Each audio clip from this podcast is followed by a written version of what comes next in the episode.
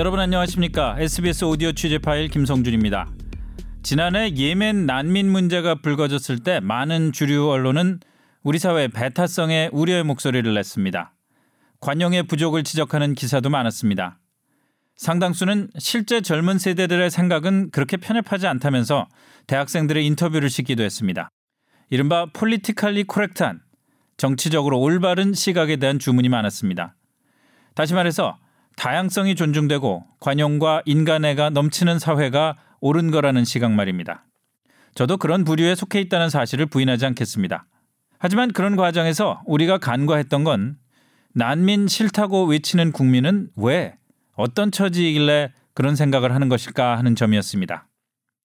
정치적으로 옳은 관점을 가져야 한다면서 이들의 생각을 무조건 무시하거나 매도해서는 안 되는데 결과적으로는 심하게 무시하거나 매도했습니다.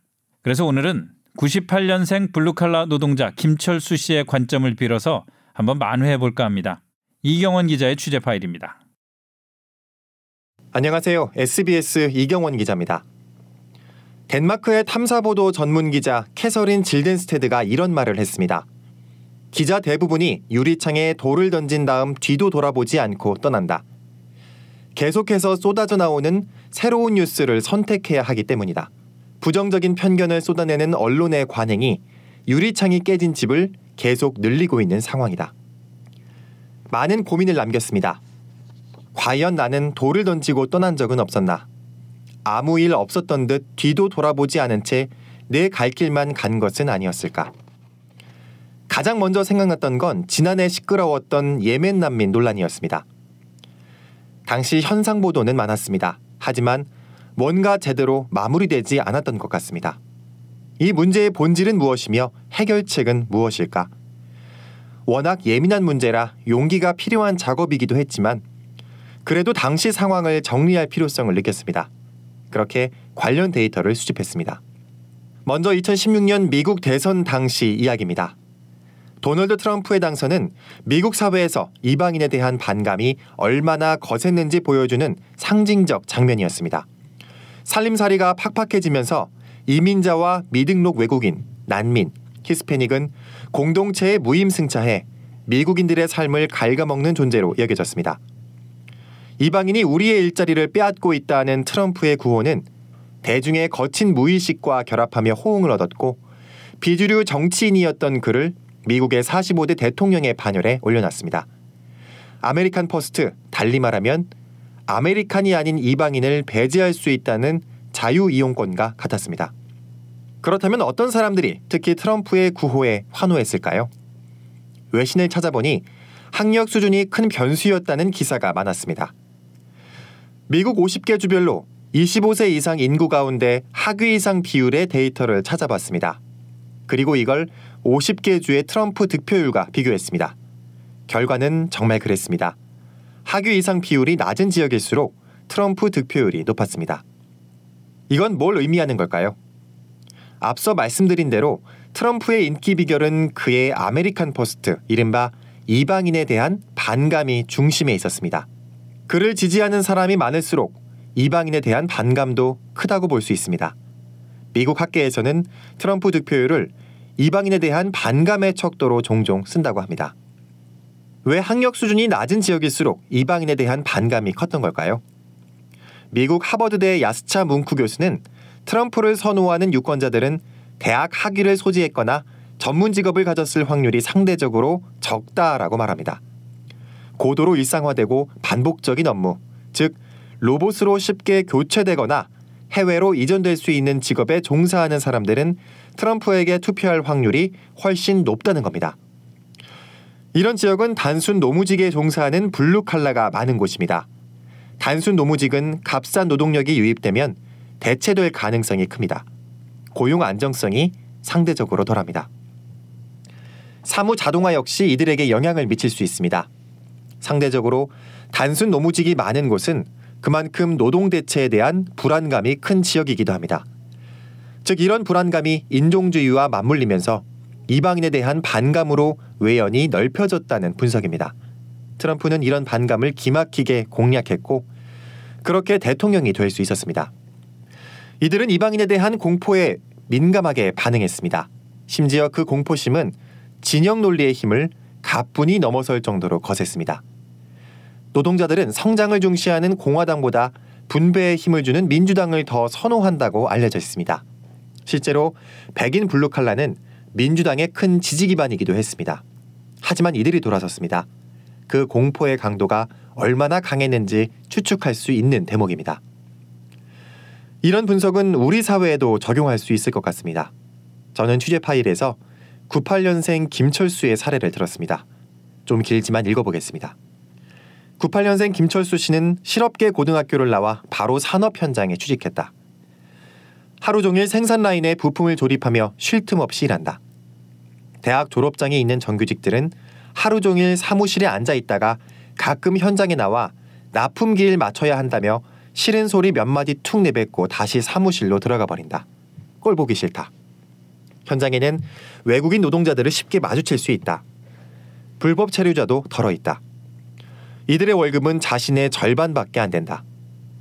고향 떠나와 일하는 게 안쓰럽기도 하지만 외국인 노동자가 많아지면 내 처지가 어려워질 수 있다는 생각도 든다. 하긴 내가 사장이라도 월급 덜 줘도 되는 외국인을 고용할 것 같다. 얼마 전 식당에서 일하는 친구도 비슷한 이야기를 했다. 종업원 상당수가 중국 동포라며 이제 식당에서 일하는 사람들 중에 한국인을 보기 어려울 지경이라고 한다. 이렇게 빗장이 풀리면 안 될 것 같다. 잔업까지 하고 퇴근하면 몸은 지칠 대로 지쳐 있다. 침대에 누워 스마트폰을 들여다본다. 세상 밖 소식을 접하는 창구는 포털 사이트에 떠 있는 뉴스를 간간히 읽는 거다. 예멘에서 난민들이 제주도에 들어왔다는 소식이 눈에 띈다. 나는 이렇게 뼈 빠지게 일하고 있는데 한가롭게 이들을 받아주니 많이 하고 있다니 갑자기 화가 치민다. 댓글을 단다. 왜 내가 낸 세금을 이 사람들 먹여 살리느냐고 정부와 국회의원들을 향해 욕설을 한껏 쏟아낸다. 인터넷을 보니 유럽은 이미 난민 때문에 난리가 났다고 한다. 당장 우리가 죽게 생겼는데 누구는 인권 타령하고 앉아 있으니 어처구니가 없다. 벌써 12시가 넘었다. 내일 또 새벽에 일어나야 한다. 그렇게 눈을 붙인다. 98년생 김철수 씨의 일일은 힘겹게 살아가는 젊은 블루칼라들의 가상 사례입니다. 위험한 기계에 몸을 맡기며 목숨을 걸고 쉴 틈 없이 일하지만 미래가 확실하지 않은 불안한 삶. 팍팍한 대한민국에서 누군들 미래가 막막하지 않겠냐마는 98년생 김철수 씨는 적어도 이방인을 향한 공포에 꽤 노출된 계층이라는 건 분명해 보입니다. 당장 이방인들이 경제적으로 쓸모 있다는 걸 몸으로 부대끼며 느꼈기 때문입니다. 예멘 난민이 들어왔다는 소식에 김철수 씨가 불쾌했던 건 자신의 처지에 빗대 불가피한 감정일 수 있습니다. 김철수 씨가 맞닥뜨린 환경을 볼 때 더더욱 그렇습니다. 하지만 우리 사회는 이런 공포를 과소평가합니다. 심지어 인격적으로 못나서 도덕과 윤리가 어그러져서 그러고 있다고 공자님 말씀으로 훈계하기도 합니다. 사실 주류 언론은 김철수 씨의 생각을 제대로 이해하지 못합니다. 스스로 의식 있다고 믿는 기자들은 어쩌다 우리 사회가 이렇게 야박해졌느냐며 한탄하는 기사를 씁니다. 자기 살기 힘들다고 센 사람보다 약한 사람 탓하는 거라며 거창한 scapegoat 이론을 들먹이기도 합니다. 또 어떤 기자는 진실을 밝히겠다며 가짜 뉴스를 밝혀내는 작업을 합니다. 팩트체크란 이름으로 98년생 김철수 씨가 단 댓글을 하나하나 반박하기 시작합니다. 당신들 참 못났다. 잘 알지도 못하면서 왜 욕을 해대냐 하는 식의 밥맛 없는 도덕적 우월감으로 읽힙니다. 댓글에는 기레기라는 말이 달립니다. 훈계 저널리즘이 제대로 소비될 리 없습니다. 사실 주류 언론은 98년생 김철수 씨의 일일에는 별로 관심을 두지 않습니다. 기자들이 젊은이들의 목소리를 직접 들어보겠다고 찾는 곳은 서울 신촌 같은 대학가입니다. 사실상 기사는 명문대생의 인터뷰로 채워지고 이런 인터뷰의 조각들이 젊은이들의 생각으로 일반화됩니다. 뉴스에서 말하는 젊은이는 명문대생을 뜻하고 20대 취업 문제는 명문대생의 취업과 동의어가 됩니다. 언론에 흔히 오르내리는 취업난은 이들에게는 고액 연봉 화이트 칼라가 되고 싶은 욕망과 투쟁의 현장일 뿐입니다. 98년생 김철수 씨의 삶이 주목받는 유일한 경우는 하청 노동자로 일하는 또래 젊은이가 현장에서 처참하게 희생됐을 때입니다. 가상 사례를 성급히 일반화하고 싶지는 않습니다. 다만 이 지점이 우리가 난민 문제에서 지금껏 제대로 보지 못했던 아니 정확히는 보지 않으려 했던 부분이 아닐까 싶습니다. 미국 2016년 대선은 다른 나라 이야기가 아니라 우리 사회의 자화상이기도 합니다.